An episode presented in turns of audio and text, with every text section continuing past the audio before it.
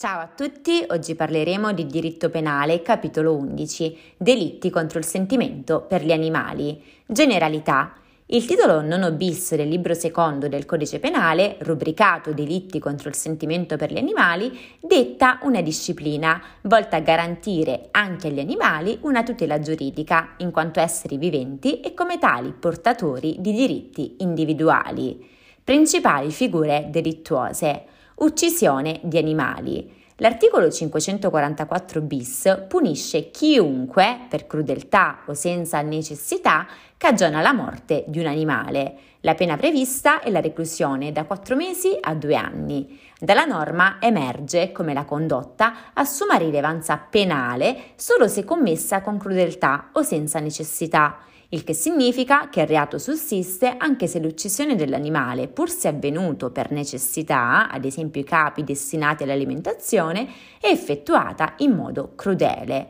Per quanto concerne la natura giuridica, si tratta di un reato comune, di danno e a forma libera, per l'elemento soggettivo è richiesto il dolo generico e il tentativo è configurabile.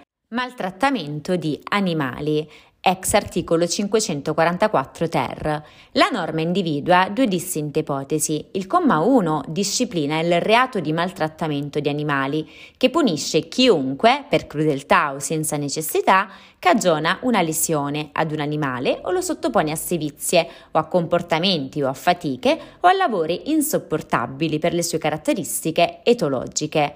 Questa disposizione, prima prevista dall'articolo 727, ha subito una notevole trasformazione, in quanto da illecito contravvenzionale è divenuto un delitto, con pena di reclusione da 3 a 18 mesi e multa da 5.000 euro a 30.000 euro. La pena è aumentata se dai maltrattamenti ne derivi come evento non voluto la morte dell'animale. Il comma 2 prevede una nuova fattispecie di reato con pena analoga al caso precedente che punisce chiunque somministra agli animali sostanze stupefacenti o vietate, ovvero li sottopone a trattamenti che procurano un danno alla salute degli stessi. Gli animali oggetto del reato previsto sono sottoposti a confisca obbligatoria, salvo che appartengano a persone estranee ai fatti. Per quanto concerne la natura giuridica, si tratta di un reato comune, per l'elemento soggettivo è richiesto il dolo generico e il tentativo è configurabile. Spettacoli e manifestazioni vietate, ex articolo 544 quater. In tale articolo è stata trasferita l'altra parte del previgente testo dell'articolo 727 del Codice Penale, creando un'autonoma figura di reato che punisce, salvo che il fatto costituisca più grave reato, chiunque organizza o promuove spettacoli o manifestazioni che comportino sevizie o strazio per gli animali. La pena prevista è la reclusione da 4 mesi a 2 anni e la multa da 3.000 euro a 15.000 euro. La pena è aumentata se dal fatto ne derivi la morte dell'animale o se il fatto sia commesso nell'esercizio di scommesse clandestine. Nessuna rilevanza penale assume la semplice partecipazione a tali spettacoli o manifestazioni.